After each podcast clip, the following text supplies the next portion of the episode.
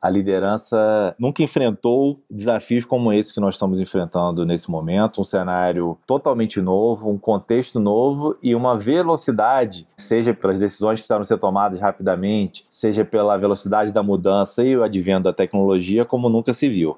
Você vai ouvir agora o Pra Gente, o seu podcast sobre tecnologia para a RH. Um bate-papo de um jeito mais humano com a LG Lugar de Gente.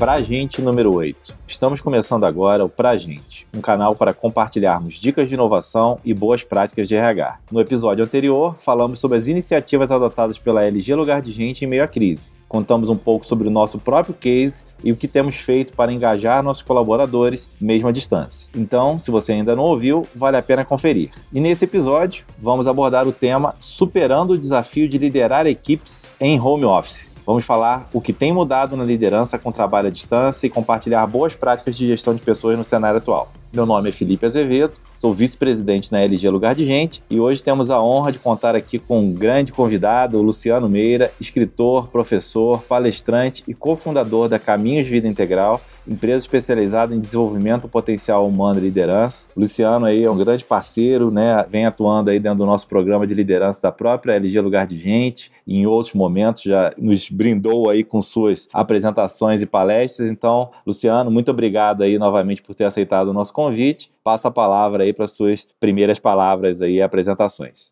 Felipe, muito obrigado a você e a toda a equipe da LG. Eu me sinto em casa, né? Já estive realmente na LG várias vezes, com a equipe de liderança da LG, até palestrando também para os colaboradores em Goiás, né? E eu sei que a empresa ela é grande e ela é importante, ela é relevante. Acho que nesse momento nós estamos vivendo agora, o papel de vocês é essencial. Então, poder ajudar em algumas reflexões, contribuir de alguma forma para a gente refletir juntos, né? Nesse momento sobre as melhores práticas de liderança, puxa, eu fico muito feliz de de poder fazer essa pequena contribuição, mas vamos lá, estou à sua disposição. Perfeito, Luciano. Um prazer tê-lo novamente conosco. Realmente aí já falou para todo o nosso time, seja de liderança, seja realmente nossos colaboradores em alguns eventos. Então, acho que sua visão sobre liderança e tudo isso que tem mudado realmente nesse novo contexto tem de agregar muito aqui para os nossos ouvintes. Então, para começar aqui o nosso bate-papo, queria te fazer uma pergunta. Na sua visão, quais são as principais influências de uma crise como essa para a liderança?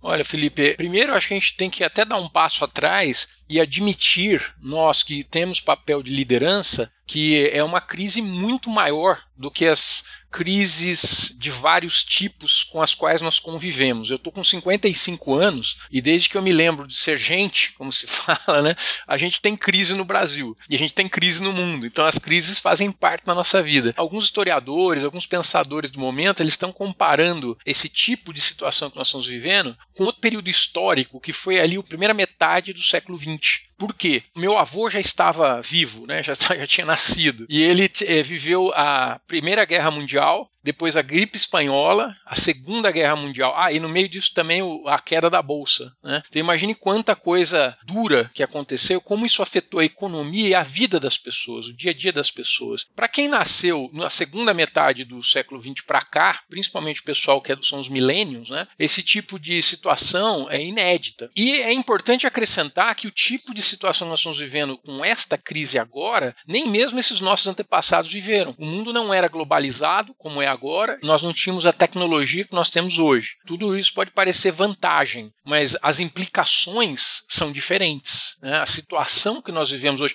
eu diria até as expectativas que as pessoas têm de qualidade de vida hoje são muito diferentes das expectativas de qualidade de vida que existiam no século passado, principalmente no início do século passado. Então há um choque aí. Eu acho que a gente tem que admitir que tem um choque. As pessoas ficaram mesmo chocadas, de repente saber, puxa, então estamos em isolamento social, então as coisas que estavam assim sendo planejadas para o futuro, de repente vão ter que funcionar agora, do dia para a noite, né? Questões, por exemplo, de mercados, né? Alguns mercados, a gente tem que falar disso, alguns mercados pararam. A gente sempre teve altas e baixas na economia, né? Algumas crises maiores do que outras, a gente pode lembrar aquela de 2008, mas uma parada assim, uma, uma espécie de estacionamento, dizer assim, não, agora não vai acontecer nada, vamos esperar para ver quando pode voltar. Para alguns segmentos da economia isso aconteceu. Eu tenho clientes que são voltados à alimentação, à né, agricultura ou à farmacêutica, que não param. Mas eu tenho outros clientes que simplesmente tiveram que puxar o freio de mão e não sabem quando as coisas vão voltar mais ou menos. Então, quem é líder nesse momento tem que crescer. Não tem jeito, Felipe. Eu não consigo enxergar a possibilidade de um líder, alguém que tem uma função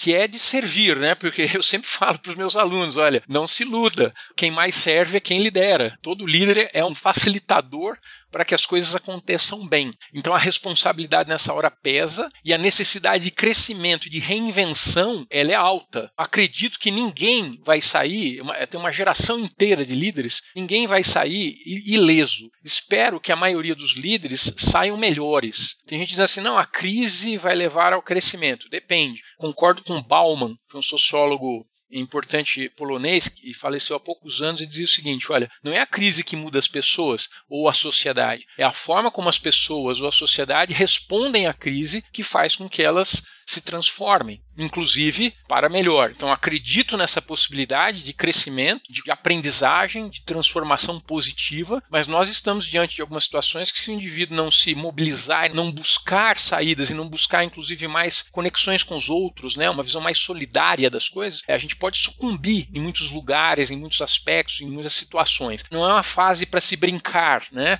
A gente precisa realmente estar atento ao crescimento pessoal e de liderança em especial. Lógico, aqui tu falando em termos bem amplos, né? A gente pode, né, Felipe, acredito, conversar sobre questões mais específicas da liderança agora, mas de uma visão geral é essa. Perfeito, Luciano, concordo e obrigado pela ampla visão aí. Acho que realmente a liderança nunca enfrentou desafios como esse que nós estamos enfrentando nesse momento, um cenário totalmente novo, um contexto novo e uma velocidade, seja pelas decisões que estão sendo tomadas rapidamente, seja pela velocidade da mudança e o advento da tecnologia, como nunca se viu. Eu concordo contigo, não serão todos os líderes que sairão melhores dessa crise, mas eu acho que é um grande momento dos bons líderes, inclusive, se destacarem e realmente serem referência, né, intensificarem a comunicação e a direção que as suas empresas terão daqui para frente, né, porque Inclusive, muitos segmentos vão ser reinventados como um todo, de negócio. Seguindo nessa linha agora, pensando realmente no papel da liderança, o que, que você vê como principal diferença entre a liderança presencial e a liderança à distância, com toda a força de trabalho em casa, as pessoas em casa, os líderes em casa? Como é que você vê isso? Tem diferença? Como é que é esse novo contexto?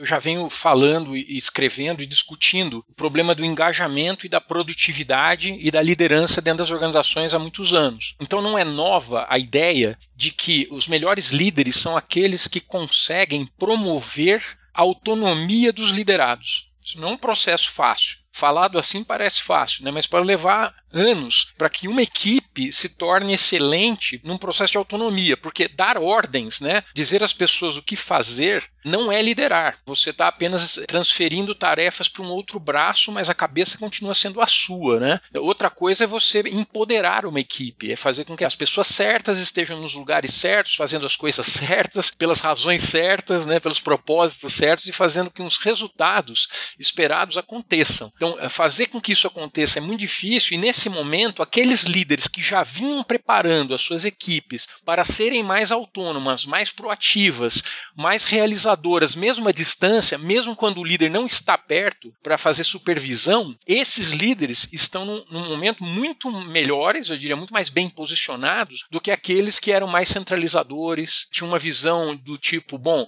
fulano é útil aqui, né? Então, de certa forma, é uma manipulação. Ele é útil aqui, então ele vai continuar fazendo, mas eu tenho que orientá-lo, tenho, tenho que ficar perto, senão ele faz bobagem, né? Então, essa visão antiga da liderança que tem que ficar supervisionando as pessoas o tempo inteiro, já tinha os seus dias contados antes da pandemia. Com a pandemia, eu diria assim: nossa, essa é uma virada enorme. Isso é diferente. Eu acredito que essa falta de presença é uma das grandes diferenças, né? Outra coisa é que não é só a questão da distância tecnológica que nos separa dos nossos colaboradores, né? Há também clima novo na sociedade. Por exemplo, o medo, o receio, a incerteza do que vem com a pandemia, de como isso vai terminar. Então, os aspectos mais sutis psicológicos ganharam muito relevo. Eu escrevi recentemente um texto, é um livro que ainda não saiu, então não estou divulgando o livro, mas vai sair em novembro, eu acredito, chama-se Soft Skills. Né? E eu fui convidado para escrever, são acho que 30 autores diferentes, todos eles especializados em desenvolvimento humano. Eu fui convidado para escrever a introdução desse livro. O que, que eu falo na introdução? Eu digo, olha, nós, nós estamos fazendo uma virada em que as chamadas hard skills, ou seja, as competências de comando e controle, as competências de controle do ambiente, inclusive as competências ligadas à produção tecnológica, técnica, etc., todas essas são hard skills, elas hoje são menos relevantes pela primeira vez na história humana do que as soft skills. Eu analiso nessa introdução que eu escrevi que durante milhares de anos as soft skills, que vamos explicar o que são, são competências socioemocionais, aquelas que têm mais a ver com autodomínio, com autocontrole, com desenvolvimento de relacionamentos, com comunicação interpessoal. Essas competências, elas foram ganhando relevo ao longo da história. Mas agora, pela primeira vez, vários fatores que já estavam ocorrendo na virada do milênio, elas se tornaram mais importantes do que as hard skills, porque as hard skills estão sendo automatizadas dentro da inteligência artificial elas estão sendo embutidas aí dentro, né? Então está tudo rolando de uma maneira quase que independente da mão humana. Enquanto isso, os aspectos humanos se tornaram muito altos. Então, para terminar, eu acho que o líder hoje não só ele precisa ter uma equipe autônoma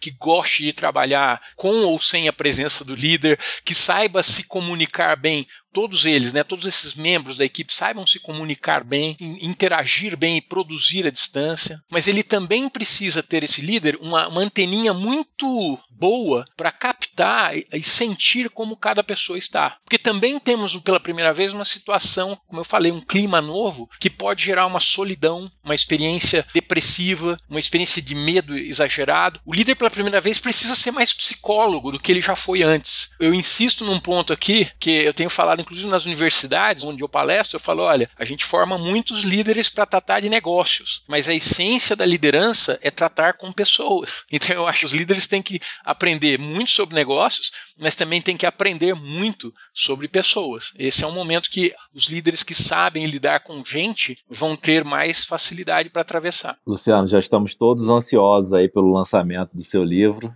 e desses outros autores aí sobre soft skills, realmente isso muito tem sido falado né, nesses últimos tempos, dado a relevância e muito legal realmente essas colocações. Acho que nesse tempo de mudanças e necessidade de aprendizado permanente, realmente a parte técnica, isso as pessoas vão ter cada vez mais que se adaptar e com certeza a inteligência artificial vem para contribuir aí, ampliar o potencial humano em uma série de atividades. Seguindo agora nessa linha, pensando no aspecto das empresas, né, e desse novo contexto, quando a gente olha para performance, né, como é que está hoje? Qual é o papel do líder ao engajar os seus colaboradores para atingir uma performance, vamos dizer, igual ou superior? Isso é possível dentro desses novos tempos ou não? Dado o cenário que todo mundo estamos enfrentando, é aceitável que de fato tenhamos uma performance inferior. Como é que é isso? Porque eu acho que muitos paradigmas foram quebrados em relação ao home office, principalmente, Inclusive, acho que a maioria das empresas daqui para frente tende a ter suas políticas ou parte da força de trabalho em home office, porque por depoimentos, inclusive internos da própria LG, vimos que é possível sim ter produtividade, às vezes nas, nos grandes centros principalmente, você ter até ganhos de produtividade, dado tempo de deslocamento, tempo melhor gerido e tudo mais. Mas qual é o papel da liderança? Como é que a gente relaciona liderança, colaborador e performance? Qual é a sua visão sobre esse tema? A performance ela se torna para algumas organizações uma questão de sobrevivência até. E para outras sim talvez um fator de crescimento. A gente tem que olhar para o espectro completo né? Eu falo ó, lá do menos 50 graus para o mais 50 graus do termômetro né? Ou seja as organizações podem estar perdendo desempenho e outras podem estar melhorando o desempenho né? Nesse momento nessa situação qual é o papel da liderança né? Eu entendo essa reflexão como uma reflexão importantíssima. A primeira coisa que eu quero falar sobre isso é o cuidado que a liderança tem que ter para não exigir uma performance igual ou maior sem que ele entenda bem o que está acontecendo na ponta, no front. Eu converso com alguns CEOs, né? E tem um CEO que é uma pessoa muito, muito próxima minha, além de serem meus clientes, né? Ele também é uma pessoa que gosta de pensar o desenvolvimento humano. A gente tem boas conversas. O nome dele é Edival Santos. e ele diz o seguinte: ele diz assim, Luciano, nesse momento o líder precisa sair das estratégias de longo prazo, das grandes estratégias, e ele tem que ir para o front da guerra para ver o que está acontecendo lá. Porque você estabelecer metas e desempenho sem entender o que está acontecendo lá na ponta pode ser extremamente injusto. Vai acontecer o quê? Você vai quebrar mais o engajamento das pessoas. Elas já estão no mundo da incerteza, já podem estar sofrendo com esse cenário social. E se você impõe a elas uma meta ou metas né, de desempenho muito altas sem entender o que elas estão passando lá na ponta, isso seria um erro grave de liderança nessa hora. Então, saia da sua visão, né? Não estou nem falando fisicamente, mas saia da sua visão estratégica ampla, se você é líder, e vá para o front e entenda o que está acontecendo. Às vezes a mudança agora de uma ferramenta de trabalho pode ser a grande chave para fazer a manutenção de um desempenho que só pode acontecer agora com essa nova ferramenta ou de uma nova habilidade. Por exemplo, você pode ter um excelente vendedor que sempre teve ótimos resultados, mas que esses resultados dele estão muito atrelados às visitas, à experiência presencial. Né? Existem pessoas cujo calor humano faz parte da estratégia de venda. Né? E de repente essa pessoa agora não está nem conseguindo achar o outro, né? o cliente, ou se está falando com ele, mas só em, através de ferramentas eletrônicas que talvez ele nem domine. Quer dizer, como é que essa pessoa deveria ser retreinada com novas habilidades, novas competências, para continuar tendo um desempenho bom e até melhorar? A gente está vendo, por exemplo, a questão da telemedicina, alguns hospitais também que eu acompanho, algumas estruturas de gestão de saúde, que estão melhorando seu desempenho graças à telemedicina. E a telemedicina já estava incubada, já estava acontecendo, inclusive, em alguns cenários, mas ela de repente foi empurrada para o centro da experiência dos médicos, dos gestores de saúde e dos seus pacientes. Então, houve uma virada rápida, né? E de repente eles estão vendo uma produtividade crescente, um aumento de produtividade, fazendo mais com menos fazendo com mais facilidade e tendo mais satisfação dos clientes que tinham antes. Quer dizer, olha que interessante, né? Agora, será que todos os que estão operando a telemedicina estavam preparados para isso? Eu já sei que não. Eu já ouvi né, de líderes dizendo: olha, alguns médicos são resistentes a isso, eles não entendem bem a necessidade dessa transição. Mas o médico extraordinário, de repente o cara tem um grande talento como médico, mas como é que eu vou trazê-lo para essa nova tecnologia? Né? Então, pensar em produtividade hoje é uma tarefa de compreensão, é um remapeamento, tá, Felipe? Eu vejo assim, um remapeamento de competências necessárias para a gente poder caminhar para alto desempenho. E cuidado para não exigir demais em, em espaços, em cenários que você não entendeu ainda. Você, como líder, não entendeu ainda. Então, como é que você pode estar se queixando da performance, do desempenho, se você ainda não entendeu? Perfeito, Luciano. Acho que realmente aí tem que avaliar. Cada empresa tem um contexto, do seu segmento de atuação, enfim. Dependendo do tipo de atuação, por exemplo, pessoas que atuavam nas indústrias, fábricas, não conseguem, obviamente, ter uma performance igual sem estarem atuando diretamente nisso, enfim. Ao mesmo tempo, como você citou, telemedicina e vários outros serviços acabaram ganhando, sim, em produtividade dentro desse, desse novo contexto. Então, acho que cabe ao líder realmente entender, de novo, quais são os seus recursos e o que, que ele pode exigir de cada pessoa e, acima de tudo, como você disse, ir, ir para o front. Gostei muito aí da, da expressão e concordo plenamente. É um momento também de todo mundo arregaçar as mãos e ajudar nesta transformação. Falamos então um pouco do contexto geral, falamos de liderança, visão de online versus presencial, performance. Um outro tema que vem sendo muito falado, né, é sobre a experiência, né, a experiência do colaborador, é até essa a parte mais humana mesmo, né? Como é que você acredita que é possível criar uma experiência produtiva e humana no momento de tantas incertezas?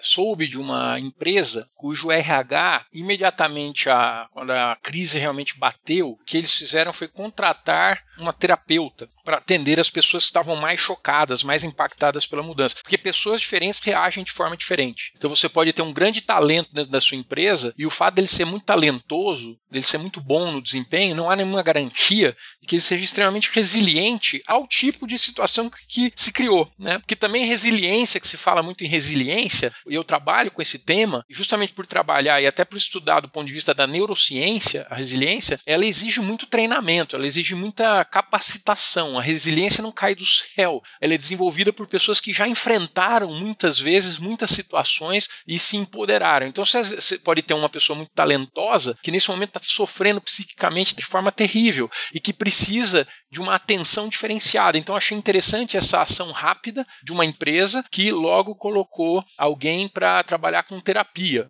Olha que interessante. Outra coisa, acho que os líderes precisam se reunir com suas equipes mesmo à distância, óbvio, né? Usando boas ferramentas e procurar fazer, eu acho que uma das ideias mais práticas é você criar reuniões de ressignificação. Eu vi várias organizações fazendo isso, principalmente nos primeiros dois meses ali. Isso foi fundamental. Vamos ressignificar, quer dizer, onde a gente estava, o que a gente estava fazendo quando a pandemia chegou. E agora, onde nós estamos, o que nós estamos fazendo, para onde nós queremos ir. Esse reposicionamento do significado é muito importante como uma prática de liderança para gerar mais integração também nessa hora. Né? Acho que os líderes devem se preocupar, sim, até com a questão das famílias. Né? Eu tenho ouvido também isso dentro dos RHs das empresas, que os líderes que estão mostrando, que estão preocupados com a saúde integral dos seus liderados, e não só pensando em performance, eles estão colhendo mais engajamento. E é verdade, é um momento que eu acho que é humano, é um momento muito além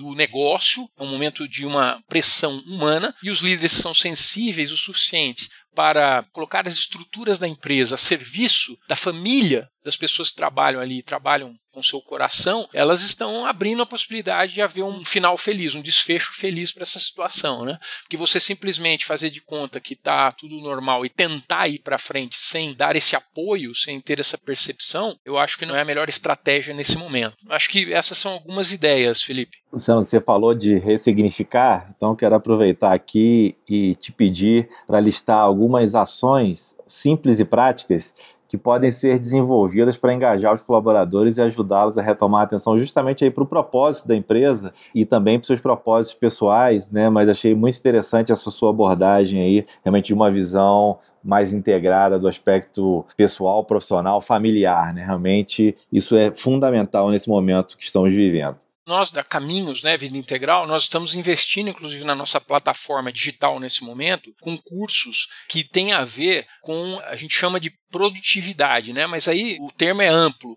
Quando eu falo produtividade, por que, que nós estamos indo nesse caminho? Porque nós, nós entendemos que as pessoas precisam reorganizar a sua forma de trabalho. Então, trabalhar em home office, por exemplo, ou não ter o encontro presencial com seu cliente, enfim, usar outros meios para atingir certas metas, isso abala, mexe com a forma, com os hábitos mentais das pessoas, a forma como elas pensam e fazem seu trabalho. Então, a maior dica que eu dou é: precisamos retreinar treinar as pessoas, elas precisam ser retreinadas. Tudo que mudou vai exigir de nós novas competências, novos hábitos, né? O Edival Santos, que eu já citei, ele fala uma coisa interessante, ele diz assim, olha Luciano, essa crise é diferente porque ela colocou a gente em casa e ela força a gente a pensar mais sobre como podemos ser. Então ela permite para quem tiver afim mesmo trabalhar o seu autoconhecimento e também trabalhar novos hábitos. Novos hábitos, novas competências precisam ser trabalhadas, mas elas não vão cair do céu, elas não vão aparecer só por pressão. O ser humano ele se adapta mais rapidamente do que outras espécies da natureza, porque ele pode refletir de maneira consciente sobre quais são as mudanças necessárias, reprogramar isso e fazer. Mas sem treinamento, sem fazer, refazer, refazer, não acontece. Aí a gente entra naquela questão da excelência, né? Você já deve ter ouvido falar aí da questão das 10 mil horas, né? Logicamente que não é exatamente isso, é apenas um número simbólico, né? Mas a gente diz o seguinte: para um pianista chegar a ser um virtuoso, ele precisa tocar 10 mil horas, né? Para um atleta de alto nível ir para uma Olimpíada, né? Participar de uma final da Olimpíada, ganhar talvez o primeiro lugar, ele precisa de 10 mil horas de treino. Significa que você precisa, do ponto de vista neurológico, você precisa criar uma estrutura de sinapses, né? Muito robusta, que já é esse novo hábito. Ora, nesse momento nós estamos diante de um tipo de comportamento, de um tipo de competência muito nova para a maioria dos trabalhadores, então eles precisam ser retreinados. Minha maior dica rápida é essa, né? E existem competências mais urgentes do que outras. Então tem uma clareza aí, né? Até na área de RH de TID, quais são as competências mais urgentes? Quem precisa ser desenvolvido antes? Qual a ordem desse desenvolvimento nós vamos trabalhar? Indo por aí, tendo uma espécie de um conselho né, que discuta isso dentro da organização, qual é o melhor plano de desenvolvimento de competências novas, né, eu acho que nós estaremos indo mais rápido à solução dos problemas. Muito bom, Luciano. Eu, como jogador de tênis, acho que quando eu tiver uns 70 anos, eu atinjo aí as 10 mil horas, mas não vai dar para disputar a Olimpíada, não. Mas eu já ouvi muito esse termo e realmente é, claro que é uma referência, mas é um ponto muito interessante aí da capacitação. E aí você falou sobre competências, eu queria até aproveitar esse tema, né? Quais são as competências que estão sendo mais valorizadas nesse novo cenário? Tanto para o líder quanto para os membros da equipe. Perfeito. Eu acho até que a gente pode falar em competências, eu não quero ser mal interpretado, como um fenômeno coletivo e não somente individual. A minha última fala pode ter dado a entender que é individual, mas ela também é coletiva. Né? Então, como as equipes à distância vão ficar boas em fazer gol de um jeito que elas não faziam antes. Né? Então, essas são as competências individuais e coletivas que a gente precisa trabalhar. Algumas delas se tornaram assim essenciais. Primeiro, todo mundo vai ter que vencer o medo da tecnologia. Se ainda tem alguém na empresa né, que não se dava bem com a tecnologia e conseguia sobreviver, agora acabou esse tempo. A pessoa vai ter que se render à transformação. Eu mesmo, como professor, eu confesso que há uns 10 anos, mais ou menos, eu falava que aulas que se tratassem de questões de desenvolvimento humano seriam assim muito melhor que elas fossem presenciais. Eu sempre privilegiei as aulas presenciais. Né? Claro, aulas mais técnicas, tudo bem ser à distância, mas aulas de desenvolvimento humano eu prefiro sempre, eu faço muitas dinâmicas, trabalho com jogos e tal, então eu prefiro né, a aula presencial. Mas o que, que eu fiz?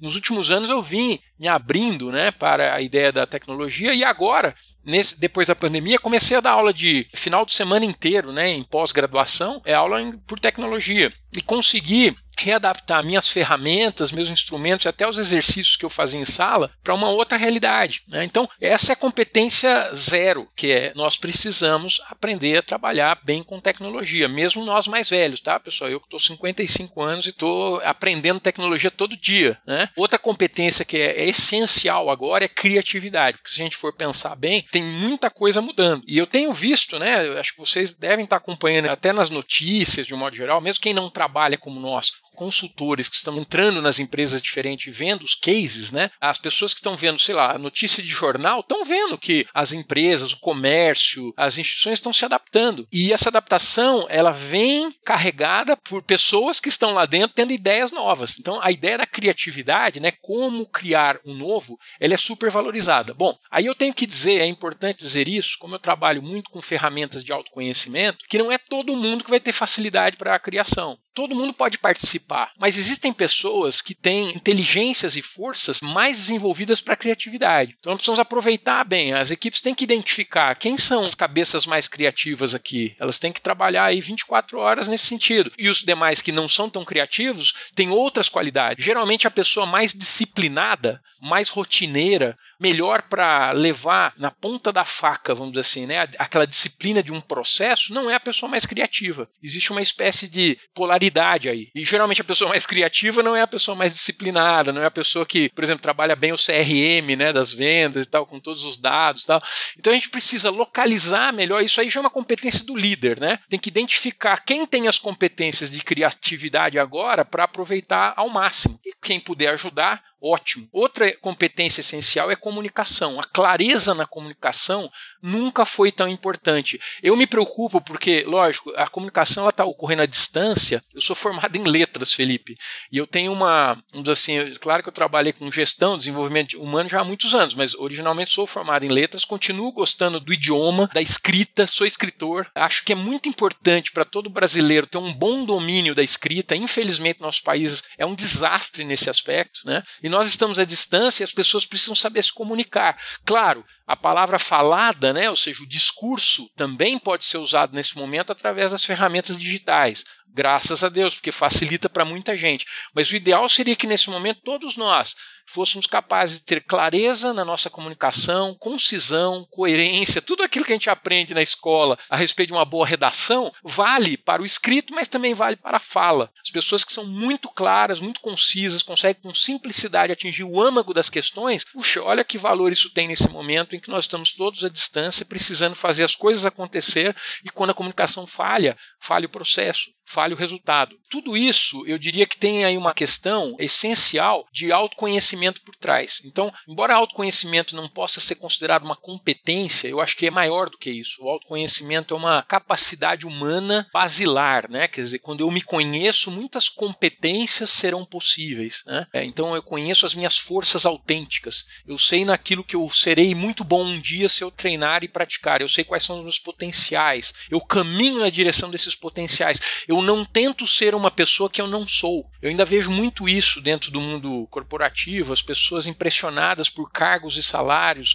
o status, tentando ser o que não são, não entendendo que é assim que elas nunca chegarão nas posições de maior destaque ou, ou pelo menos na experiência profissional de maior relevância, de chegar e dizer, uau, eu me orgulho dos resultados profissionais que eu já encontrei, né, que eu já criei. Para que isso aconteça, próprio Nietzsche dizia isso, é um grande filósofo, né? Só se alcança a excelência quando você é fiel a si mesmo. Essas são qualidades, pessoal, muito importantes nesse momento da crise. São competências essenciais. Pessoas autênticas, pessoas que têm autoconhecimento, pessoas que se comunicam muito bem, pessoas que trabalham bem com a tecnologia, são criativas, pelo menos aquelas que têm mais facilidade de criatividade, e, se possível, também, nós precisamos de gente empoderada, gente que não esteja, vamos dizer assim, tudo bem, todo mundo tem seu dia de fraqueza, todo mundo tem seu dia de choro, as empresas têm que estar prontas para dar colo nesse momento mas por outro lado, é importante dizer, nós precisamos de gente que não fique vitimizada, gente que vá fazer, gente que vai fazer parte da solução e não aumentar o problema. Então acho que isso aí seria uma visão rápida assim das competências ou disposições né, que eu enxergo agora como essenciais, Felipe. Muito obrigado, Luciano. Foi uma aula aí para todos os nossos ouvintes e para mim também. Muito legal. Aqui, para finalizar essa nossa etapa desse bate-papo,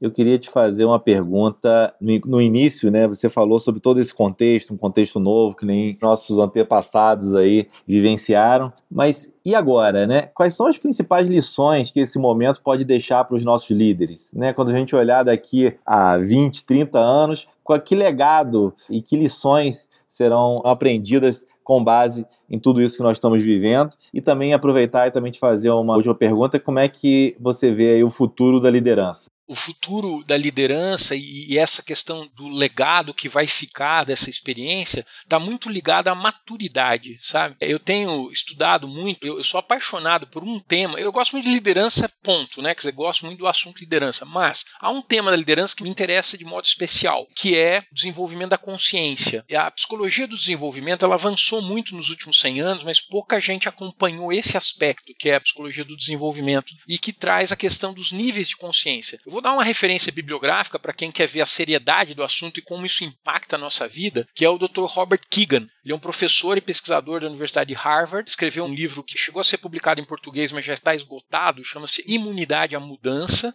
é um livro essencial, mas ele publicou depois um outro livro sobre cultura dentro das organizações. Né? Ele descreveu, ele não é o único a ter feito isso, outros psicólogos fizeram isso também. Ele é um psicólogo organizacional, mas ele descreveu de forma muito brilhante cinco ou seis etapas diferentes da consciência, desde a criança, quando ela nasce, e ela está muito mais voltada para si mesma e muito mais fechada à percepção do mundo, até um indivíduo que ele diz que se desenvolveu muito, que amadureceu muito. Né? E ele vai mostrar que esse indivíduo que amadureceu muito, ele passa por um processo de autoconhecimento que é de autocrítica. É um momento da vida em que o indivíduo faz uma virada que pouca gente faz na vida, que é a seguinte: olha, parar de perguntar sobre quais os benefícios que eu posso ter no mundo, ou seja, o que vão me dar ou que vão fazer para mim que vai ser bom para mim ou para minha família, né? E esse indivíduo começa a ter um outro raciocínio, é quase que uma metamorfose psíquica, né? Ele diz assim, olha, só quem amadureceu muito chega aí, começa a se perguntar o seguinte: qual é o impacto que eu tenho sobre as pessoas? Como eu poderia ter um impacto melhor sobre as pessoas? O que eu posso fazer para ser um indivíduo que realmente traz contribuições para a sociedade? Exige-se desse indivíduo que ele viva muito mais próximo do que nós chamamos hoje em liderança de responsabilidade social.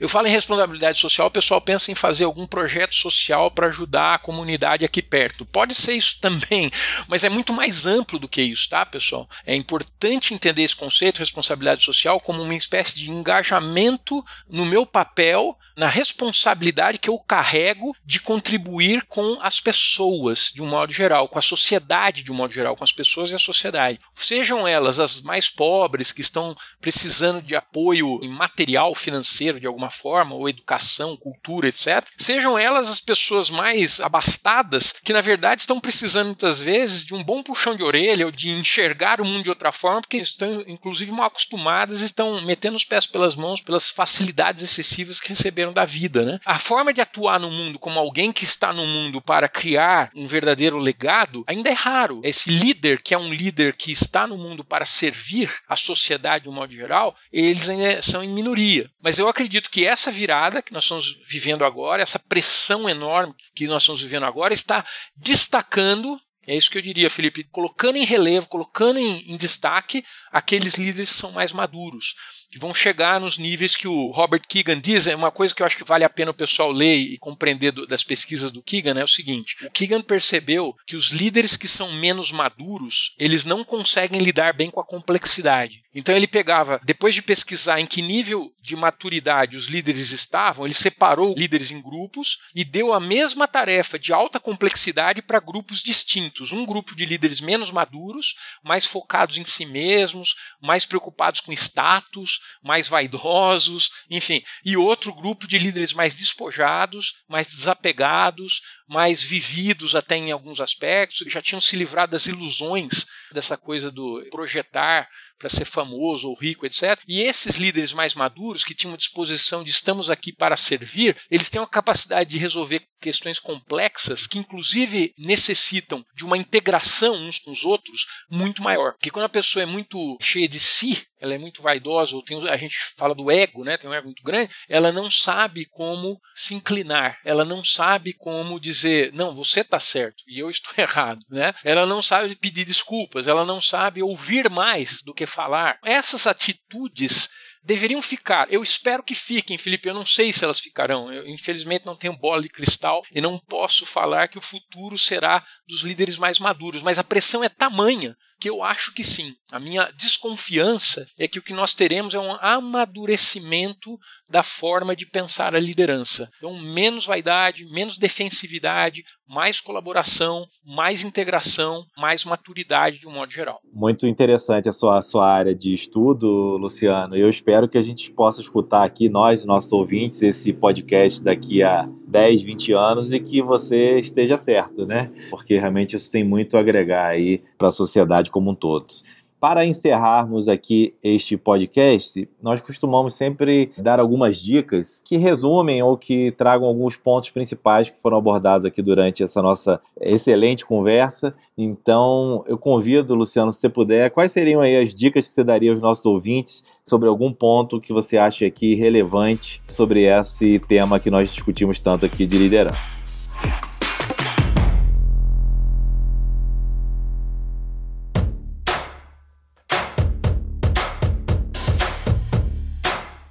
Dica número um: conheça bem as suas forças naturais, as suas forças autênticas, né? Pesquise esse assunto, vá atrás, né? Acho que todo líder, né? Nós estamos falando principalmente com uma audiência interessada no assunto da liderança, Felipe. Acho que todo líder tem obrigação de aprofundar-se no autoconhecimento. O autoconhecimento é muito amplo. Eu dei um curso durante a Covid, né? As primeiras semanas, as primeiras 15 semanas da Covid, eu fiz um curso gratuito no Instagram, através de lives, né? Foram 15 lives sobre a história do autoconhecimento. Então eu trabalhei o autoconhecimento desde os antigos do Oriente, lá os Upanishads, que entravam na floresta para meditar e para se auto-observar, entender melhor os mecanismos da mente, até a psicologia moderna, os últimos avanços da psicologia e da neurociência. Né? Então, foi um percurso de milhares de anos, essa busca humana de se conhecer. Continua sendo essa a minha maior dica para os líderes. Eu acho que o líder que ainda não mergulhou no autoconhecimento, existem tantas formas, existem tantas vertentes, não dá para eu colocar um modelo aqui e falar autoconhecimento é isso. Eu estou assistindo agora um belíssimo documentário baseado em Câmara Cascudo,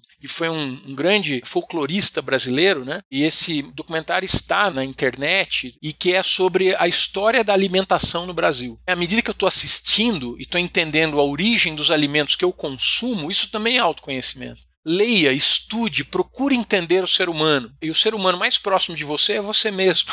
se você não se tornar um especialista em por que eu faço isso, por que eu gosto daquilo, por que eu não gosto daquilo, por que eu não faço aquilo, como eu faria melhor, né? Como eu funcionaria melhor. Se você não se tornar um especialista nisso, vai ser muito difícil você romper certas barreiras da mediocridade da liderança. Os grandes líderes sempre passaram por um processo profundo de autoconhecimento. Então essa é a minha principal dica, eu poderia dar outras dicas aí, talvez baseadas em ferramentas, tal, mas eu preferi ficar nesse nível mais amplo assim, Felipe, e dizer que essa é a minha dica, tá bom? Muito obrigado, Luciano. Essa dica aí já vai dar um belo trabalho para todos os nossos ouvintes e para mim também, viu? Autoconhecimento é um grande desafio, mas gostei muito aí da dica. A minha dica, como você mesmo citou aí algumas vezes aí na apresentação, nesse podcast, é realmente que cada líder conheça não só a si próprio, mas a sua equipe para poder instrumentalizar com as ferramentas que hoje temos disponíveis, para poder intensificar a comunicação. Então, nunca foi tão importante ser coerente, né? Então, de fato, fazer o que fala para que as pessoas de fato possam sair dessa situação em conjunto e de uma forma melhor. Gostei muito também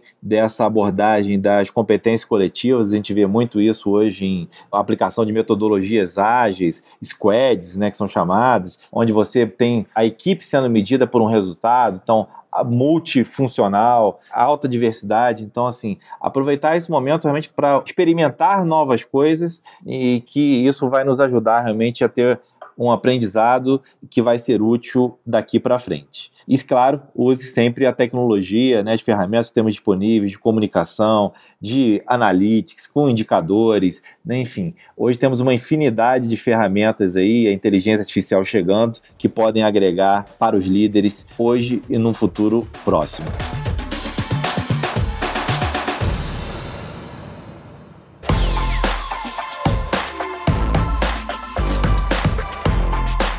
Então, gostaria de agradecer novamente aí por essa super aula. Foi muito interessante. A você, Luciano, muito obrigado. Te convido aí a fazer suas palavras finais para a gente poder encerrar esse podcast. Felipe, eu queria agradecer o convite. Vocês são sempre muito gentis falar do meu apreço pela LG, né? Eu acho que a LG ela é sui generis na forma de ser, porque ela é realmente uma empresa de tecnologia, mas ela é também um lugar de gente, né? Quer dizer, a escolha que a LG fez, e eu sei que eu conheço um pouquinho da história, né? Eu sei que um pouco ali atrás, né? Um pouco ali no passado, há algum tempo, a LG fez uma escolha de se tornar esse lugar de gente, né? Escolha consciente. Então a humanização é um assunto relevante para vocês, como é para mim também. Então eu de fato me sinto em casa e parabenizo a vocês, inclusive por esse podcast, né? Ou seja, esse espaço que você está trazendo pessoas para refletir e falar. Para mim foi um prazer, foi uma alegria e grande abraço a todos da grande família da LG. Muito obrigado novamente, Luciano. Nossos ouvintes com certeza aí estão lisonjeados aí com a sua contribuição, as suas referências e dicas e vamos aprofundar aí sobre os temas que aqui foram discutidos. Então, gostaria de agradecer também a toda a nossa audiência, informar que esse foi o nosso episódio número 8 do Pra Gente e em breve teremos mais episódios. Então continue acompanhando nossas redes sociais e canais de divulgação. E claro, se você gostou desse bate-papo e quer conferir outras dicas para otimizar a gestão de pessoas na sua empresa nesse momento de crise, acesse o nosso blog www.lg.com.br/blog. Aguardo vocês aí até o próximo episódio. Muito obrigado e até lá.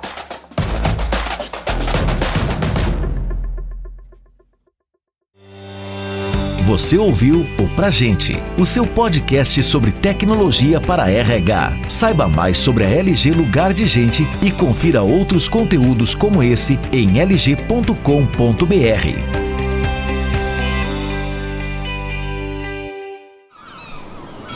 Este podcast foi editado pela Maremoto.